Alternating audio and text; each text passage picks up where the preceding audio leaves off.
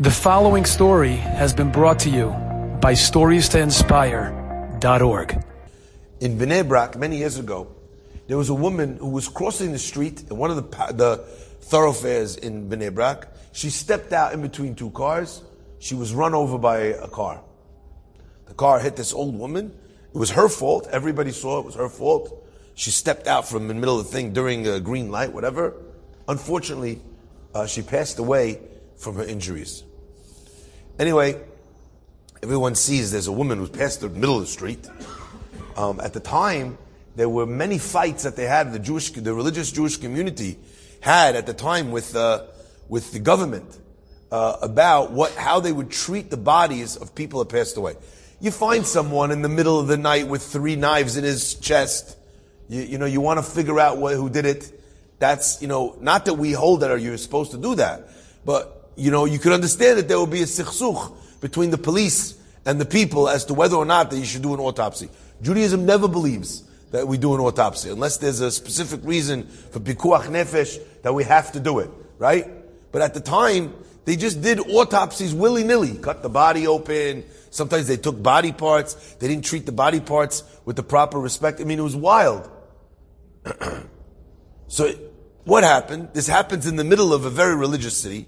It would, there was no reason to do an autopsy. Everyone, all the witnesses saw that she stepped out in the middle of the in the middle of traffic, you know, and the guy hit her wasn't his fault, right? So there's no reason. So all of a sudden, people start coming out. They said, "Go call the rabbi." The rabbi said, "Well, is there? You know, of course, there's no reason here to do it. We should do everything we can to make sure that the body gets a, a, a proper burial without being desecrated." Judaism places an incredible premium on kavod hametim, on the honor of the dead. Many times we'll get phone calls about people that are going to be cremated. And we do everything we can in the community to try and make sure they get burial kavod Yisrael. I once heard there was a fellow who spent thousands and th- hundreds of thousands of dollars on bringing people to Kivurat Yisrael. And they asked him, why was this so important to you?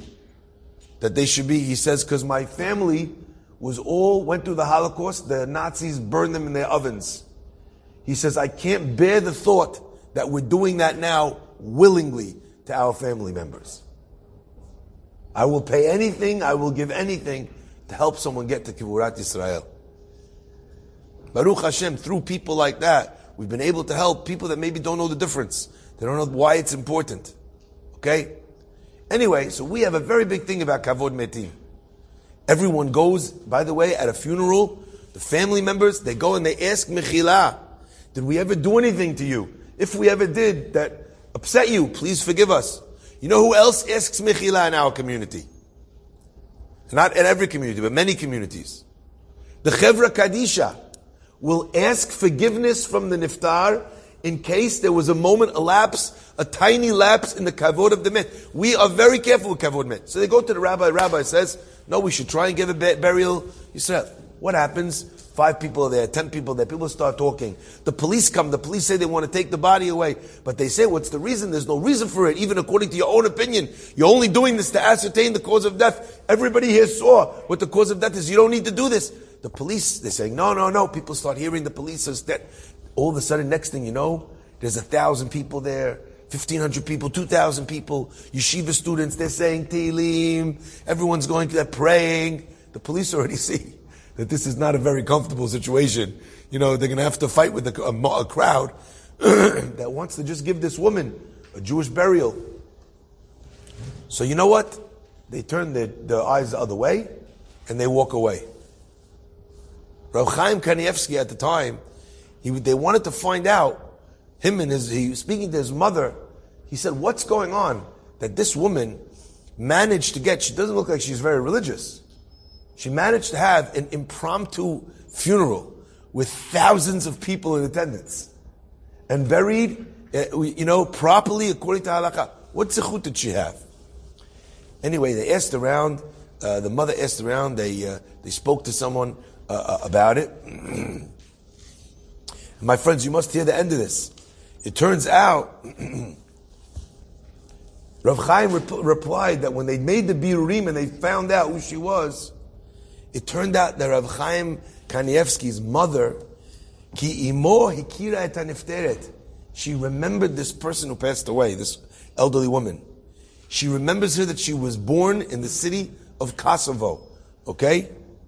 And she tried to understand why is it that she had this, this funeral, but she didn't keep anything. She didn't even fast on Yom Kippur. She wasn't religious at all.